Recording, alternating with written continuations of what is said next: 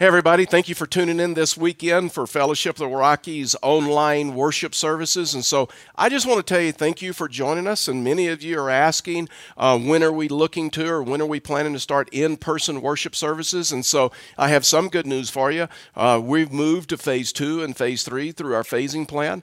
That simply means that we are opening up the facility to Bible studies and to equip classes, some student things, some leadership meetings, to where we're able now to come into the facility, keep it under 100 and be able to see each other either face to face or face mask to face mask. And so that actually starts this next week. I have some leadership meetings this next week as we talk about the logistics of moving to in person worship services. And so I'll be able to update you more next week as far as when in person worship services start. I just want to tell you thank you for your patience and thank you for your understanding. We are doing the best we can to allow God to, to, to direct us and to guide us is the way we go back into the worship service, resuming in person worship services. Fortunately, there's instructions in Scripture that we're following. So, God bless you guys. I love you. I cannot tell you how much I miss you. And if you have your Bibles, you can either click to or turn to Luke chapter 8, verses 22 through through, through 39. We've been in this series and we've been looking at the book of Luke, specifically chapter 7 and chapter 8. We've been going verse by verse through that. We've entitled this series Jesus for Everyone. And then we've been looking at that Jesus is a friend of. He is a friend of the fearful. He is a friend of the hurting. Um, he is a friend of the lost. He is a friend of the sinful. And so we've been looking at these illustrations in Scripture. We've been taking Scripture and just applying it directly to our life and to our situation.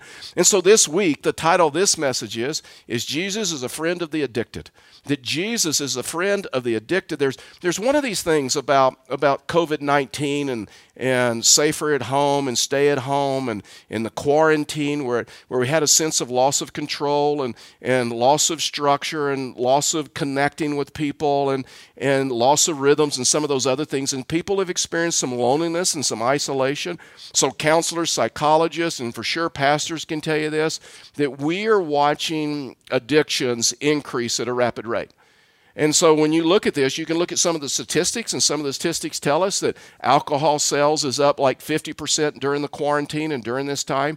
Uh, pornography use and pornography addiction is, is, is, is way up, and, and there's some websites that have done that they have done some things to try to capitalize on the loneliness or people at home more. Um, the abuse of prescription drugs or illegal drugs is, is, the, the percentages of that is way up. And, and and whether it's the issue of loss of control of fear anxiety what people are feeling but we just know this that addictions are on the increase in this and even the addiction to like to like food in in in a quarantine Fact is, when we went into the quarantine, there was a group of people that started tw- trending on, on Twitter and maybe Facebook.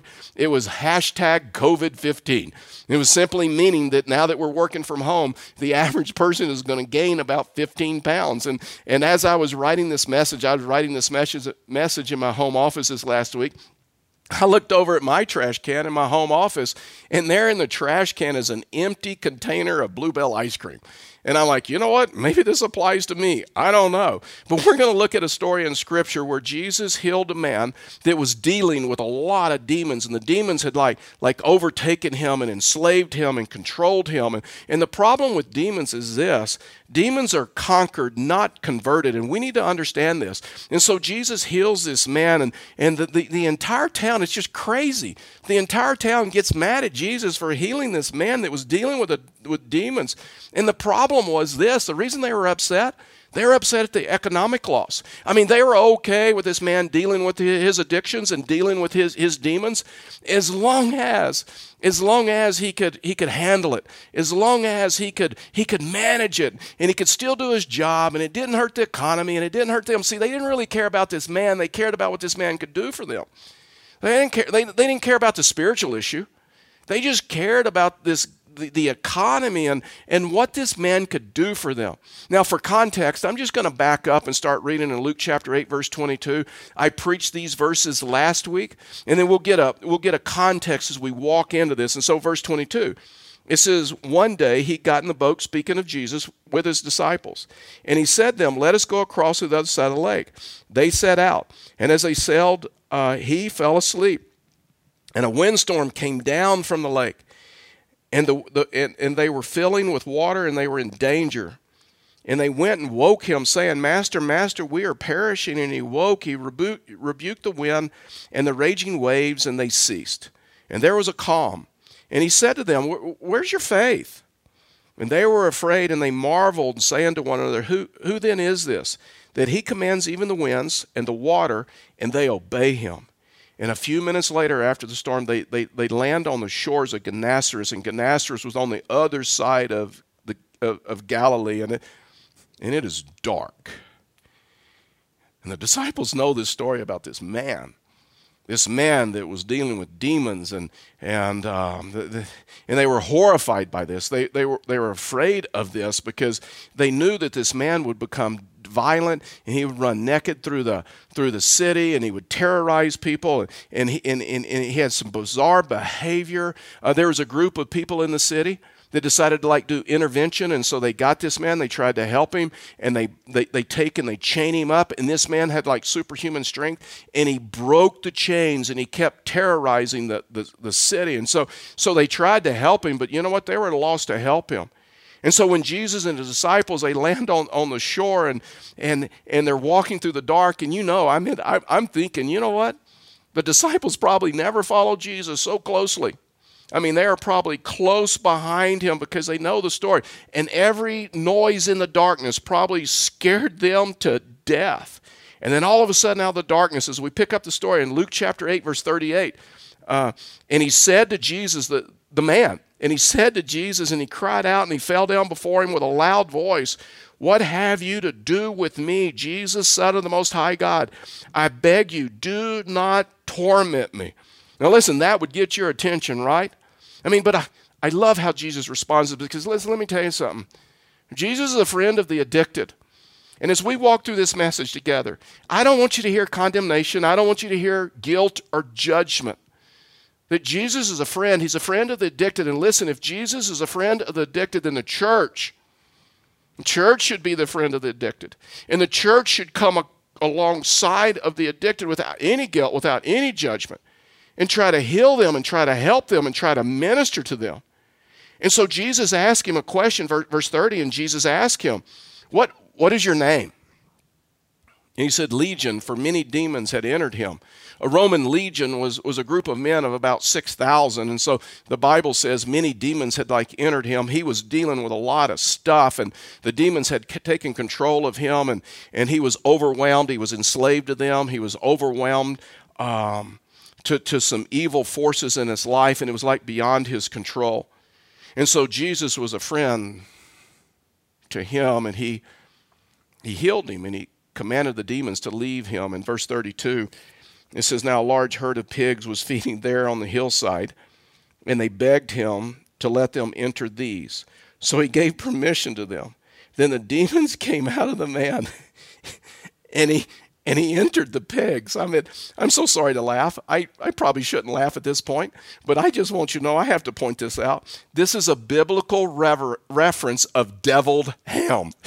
that makes me laugh every time. It makes us laugh in this room, right? I mean, that is funny, and I hope you're laughing too. And so that's why I went to seminary, just to learn stuff like that. Now, if someone asks, you can say, you know what? There's a biblical reference for deviled ham. And so let's move on. And, and, and the herd rushed down in a steep bank into the lake and drowned. And I want you to see the power of Jesus, the power of Jesus to liberate you from any addiction, from any sin. Listen, chances are we will never be literally possessed by demons. But there are a lot of people that are being influenced or controlled by an evil presence in their life, being driven by addictions and being driven by destructive behaviors. Listen, usually when you study addictions, usually addictions begin with short term pleasure, but there's long term consequences to one's health and one's relationships and welfare. Some people call this short term gain with long term pain. You see, when you study addictions, you realize addictions are progressive. They begin with just a simple pleasure that appears harmless on the surface, but there's a there's a law of increased appetite with diminishing returns.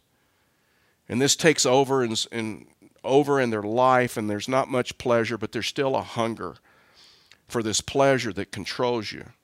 Listen, can I just tell you one thing that all addictions have in common is they take priority in every aspect of your life. Addictions can dominate one's thought life and sometimes termed a sickness, but all addictions are a, are a disease of choice. And addiction is really sin out of control. It's the it's really the it's really the results of disobedience. And 2 Peter 2:19 says this. They they promise them freedom, but they themselves are slaves of corruption. For whatever over for whatever overcomes a person, to that he is enslaved. I, am just praying and I'm hopeful that you would allow Jesus Christ to master you and liberate you from all present and potential addictions in your life.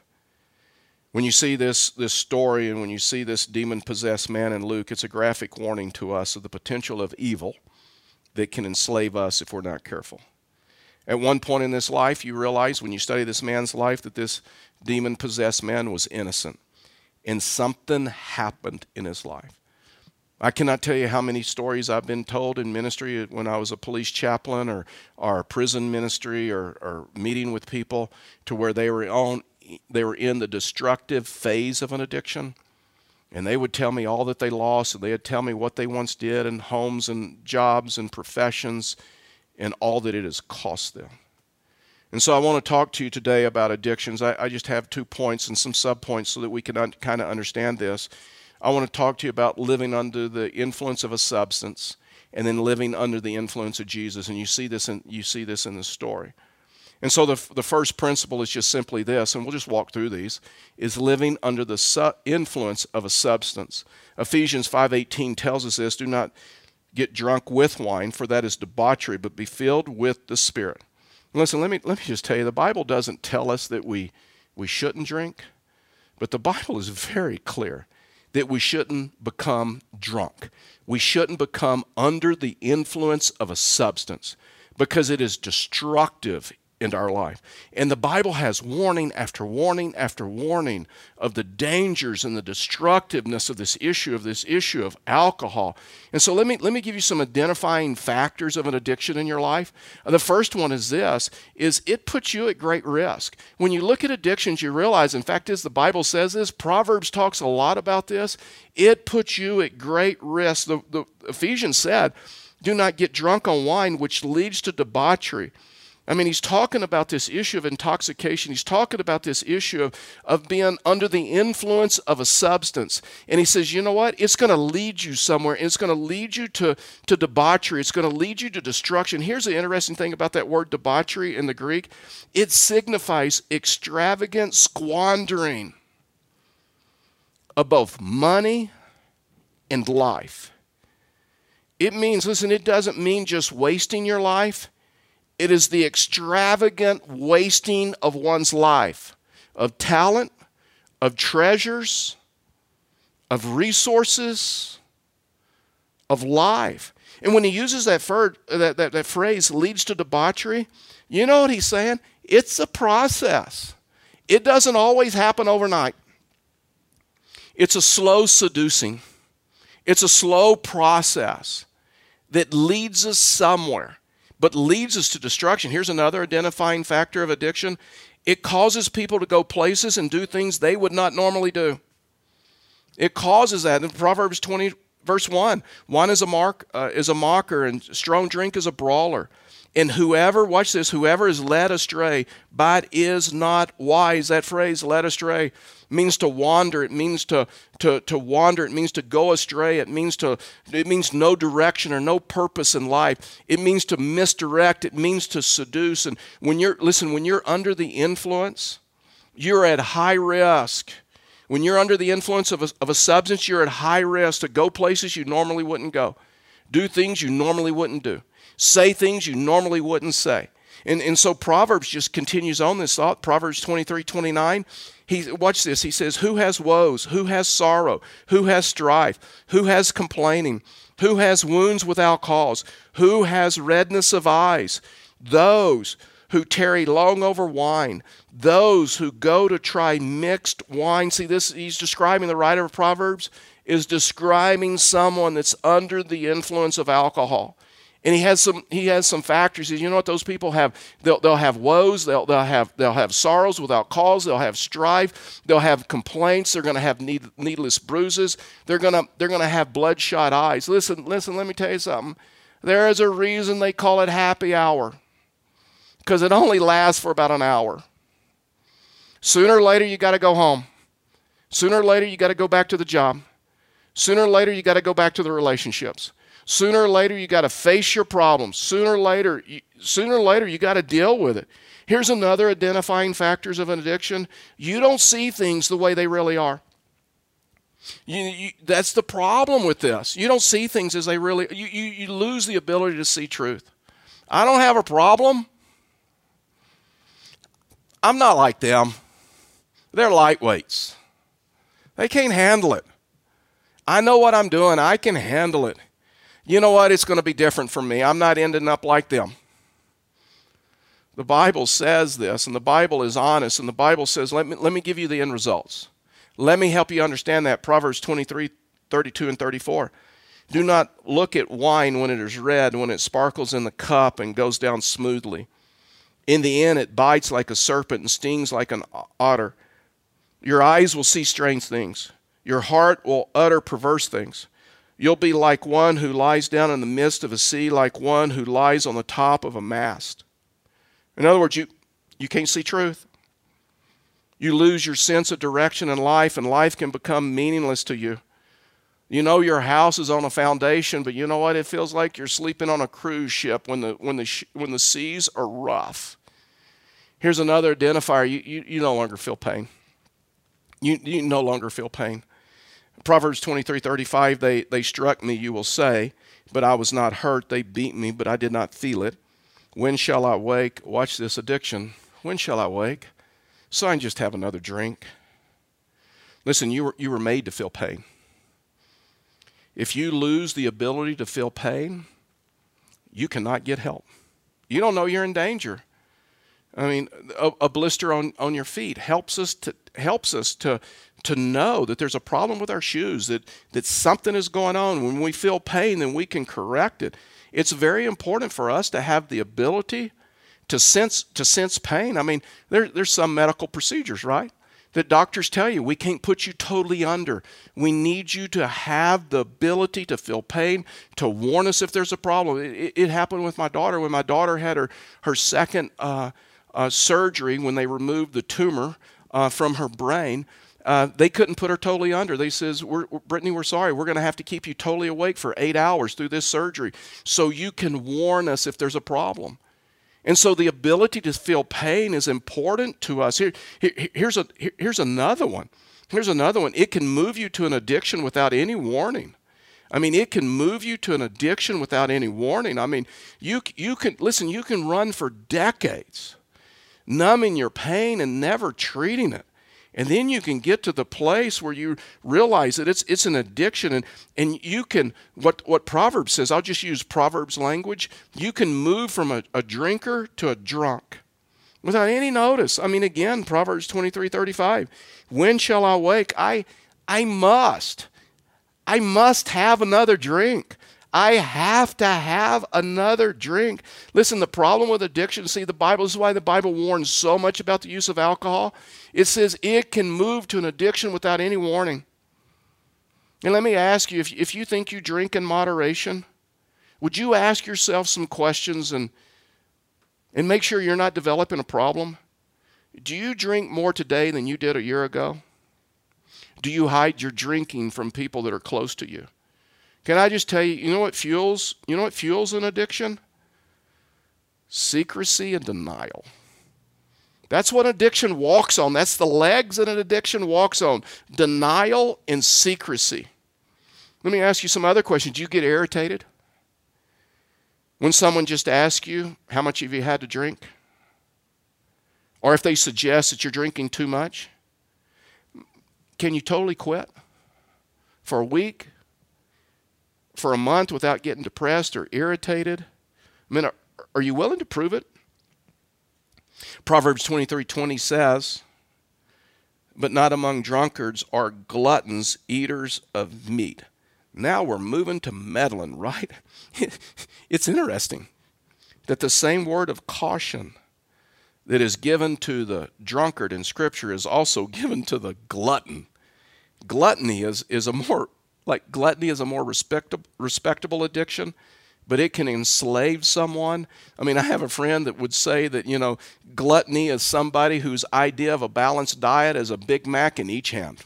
I mean, but generally you can you can be a glutton. Listen, you can be a glutton without being overweight.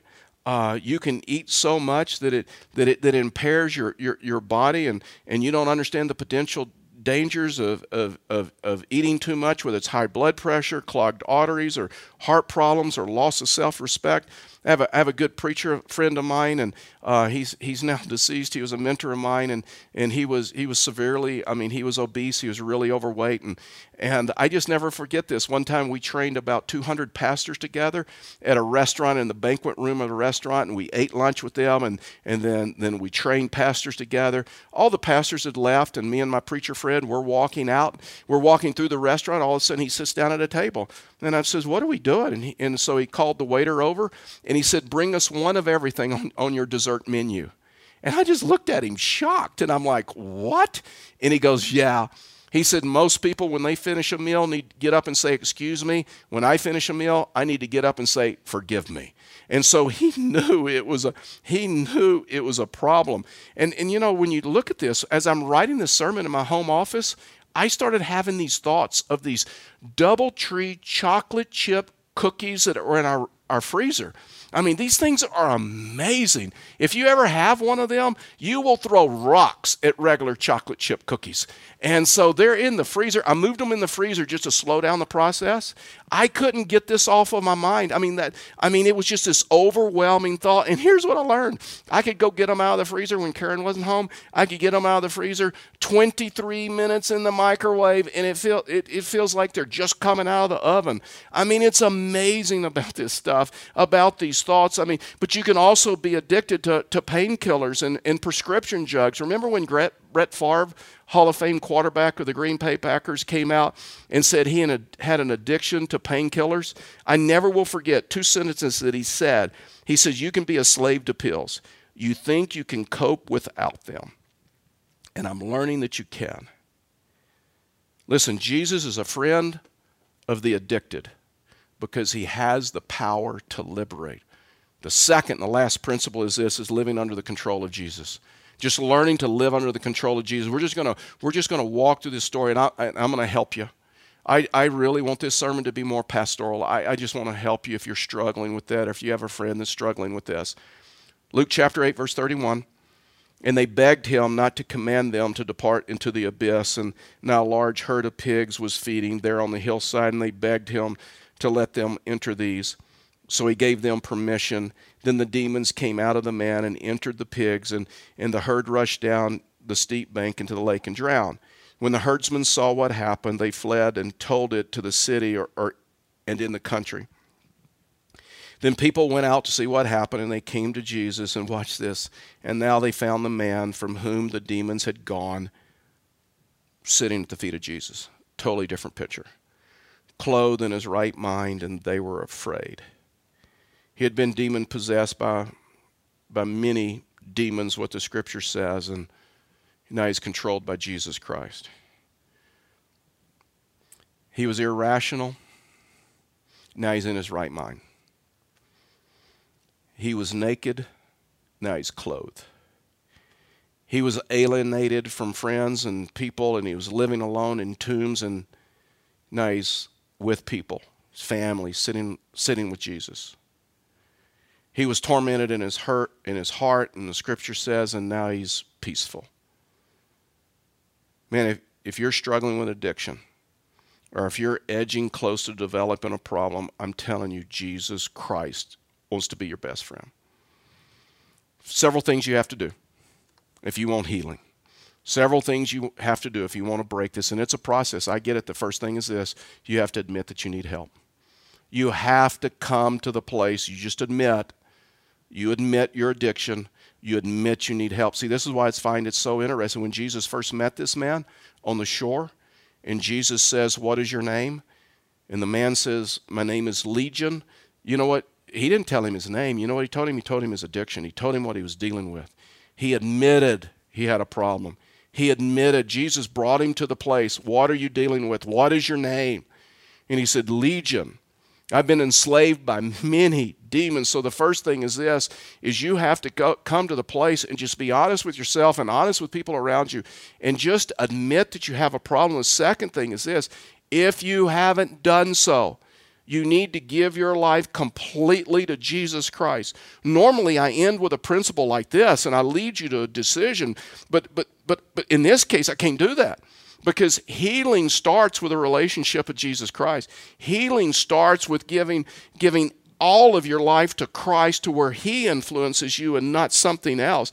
And you see this all through the scripture. Listen, let me just tell you you cannot do this on your own, but you can do it through Christ who is willing to strengthen you and help you. Listen, if you haven't already done so, give your life completely and totally to Jesus Christ.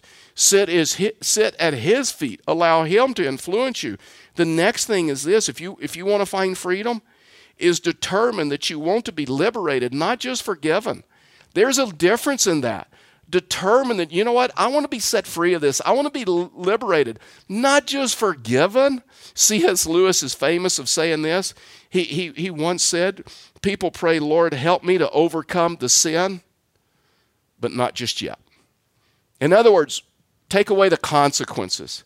Help me manage this. I mean, Jesus, there, there's a story of Jesus where Jesus encountered a man that had been disabled for like 38 years, and the first thing Jesus asked him is, Do you want to get, do you want to get well? I would ask you, Do you want freedom? Are you tired of this? Do, do, do, you, want, do you want to get well? I mean, when you look at this, and you just need to understand this, if you don't really want to get well, Jesus is not going to force himself on you. You individually, your friends can't do this for you, your family can't do this for you, a supervisor can't do this for you, a church member can't do this for you. I mean, it's a decision you have to make. Do you want to get well? Here, here here's another thing. If you're if you're going to find freedom in this, be accountable to another believer. Just be accountable to another believer. This is the proof of your desire. And listen, it, it takes a lot of humility. James 5:16 tells us this. Therefore, confess your sins to one another and pray for one another that you may be healed. The prayer of a righteous person has great power as it is working. You see, it takes denial and secrecy to keep an addiction going. That's the legs that, that, that, that, that, that an addiction walks on secrecy and denial. You know what the legs that we walk on for freedom is, is this issue of confession and openness. Confession and openness breaks the chains of addiction in, the, in our life. So you have to have the courage and you have to have humility to come to the place and to select one or two people around you and say, you know what, I'm going to be totally honest and totally transparent with you. I, I'm, I'm going to be accountable to you. I'm going to, I need you to hold me accountable. And I'm going to be honest with you because listen, when someone's, listen, when someone's dealing with an addiction, you know the most damaging thing to the friendships around you is this issue of, this issue of secrecy. This issue of, of hiding your addiction when you're telling them, I'm, I'm getting clean and I'm not doing anything. And then they find out later you haven't been totally honest with them, it just, it just breaks trust. And sometimes that's a trust that's hard to rebuild. Find one or two people in your life that you say, you know, I'm gonna be I'm gonna be totally honest with you. And I'm gonna ask that you hold me accountable. But when I'm struggling, I'm gonna tell you. When I fall off the wagon, I'm gonna tell you. Because I can't continue to live in denial and secrecy. I have to live in this issue of a confession and openness because I need help. Here, here's another one. As much as possible, remove the temptation out of your life. As much as possible, remove the temptation out of your life. One man quit smoking, and somebody else said, How'd you do that? He says, Oh, it's easy. I just wet all my matches. Whatever it takes. You have to remove the, the temptation out of your life. Verses 8 and 38 and 39 in Luke chapter 8 says, Then the man from whom the demons had gone begged that, that he might be with them, but Jesus sent him away, saying, return to your home. You know what Jesus is doing? You need new friends. You need a new location. Go back to your home. Go back to your family, family. Go back to your friends. Go back to healthy relationships. Return to your home and declare how much God has done for you. And he went away, proclaiming throughout the whole city how much Jesus had done for him. We have to understand the, the consequences. If you're struggling, empty out the painkillers, cancel the movie channel, tell your doctor not to renew the prescription put the computer in the family room, get, get software that, that emails all the websites that you visited to someone that's going to hold you accountable. Get some new friends. Go to choose some new places to go to. Come into community with, with, with some believers. Avoid the places that, that tempt you. In other words, take some action just like this man. Take some action that demonstrates to God and to yourself that you seriously you seriously want to be liberated in this. So this man, this man does just what Jesus had told them, and and he went all over town, telling everybody what Jesus had done for them, for him. When you get your listen, when you get your mind off your temptations in helping others, it empowers you. When you remind yourself what God has done for you, something happens in your life. And the last thing is just is just simply this anticipate op- opposition from some of your some of your friends. You have to it, listen, just like in the story, and just like in the story of anyone breaking an addiction, not everybody's going to ha- be happy with you. So you have to anticipate some opposition from, from, from, your friends. It's true in this story, verse 37. Then all the people of the surrounding country of, of the Gennesarets asked him to depart from them for they were seized with great fear so, fear. so he got into the boat and he returned. Now, you think the people in this, in this area would be delighted. You think they would be happy. I mean, he's now a saved man. The demons have been cast out. He's a new person. You think that they would be delighted that, that, that, that, that he was healed. But a herd of pigs was destroyed. Jesus had interrupted, in other words, Jesus had interrupted their, their routine. He had threatened their, their economy. He had threatened their way of life. Isn't it strange how the world will get up in arms about the truth of the scriptures, about the truth of Jesus Christ? I mean, they, they, they, didn't want him around, they didn't want to hear it.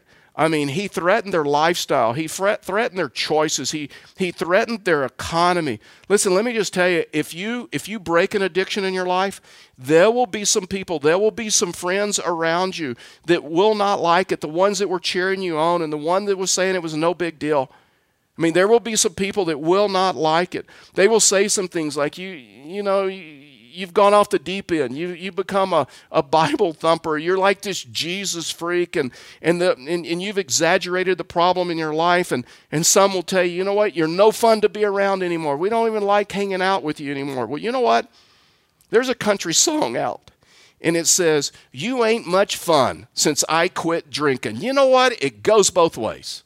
It just goes both ways. And what Jesus told this man that if you're going to break this addiction, you need some new friends. You need new, some new surroundings. You need to move away from the addiction. So don't be surprised if you break an addiction that some of your friends won't be totally excited about your transformation.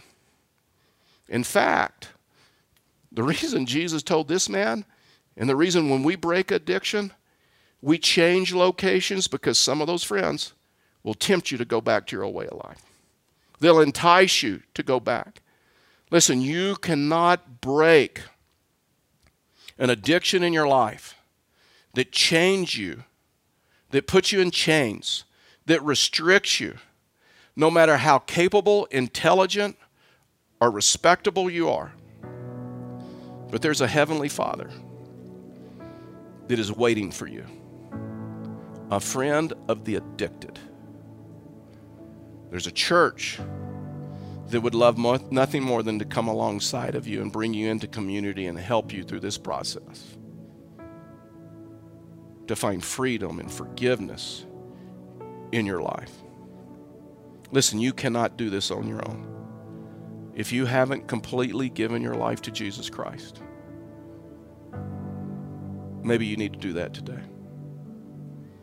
And so, Lord Jesus, to the very best of my ability, I just simply want to sit at your feet. I want you to influence me and not this thing in my life that is destroying my job or my relationships or my family or my friends. That I ask you to come into my life, that I ask you to forgive me my sins and give me the gift of eternal life.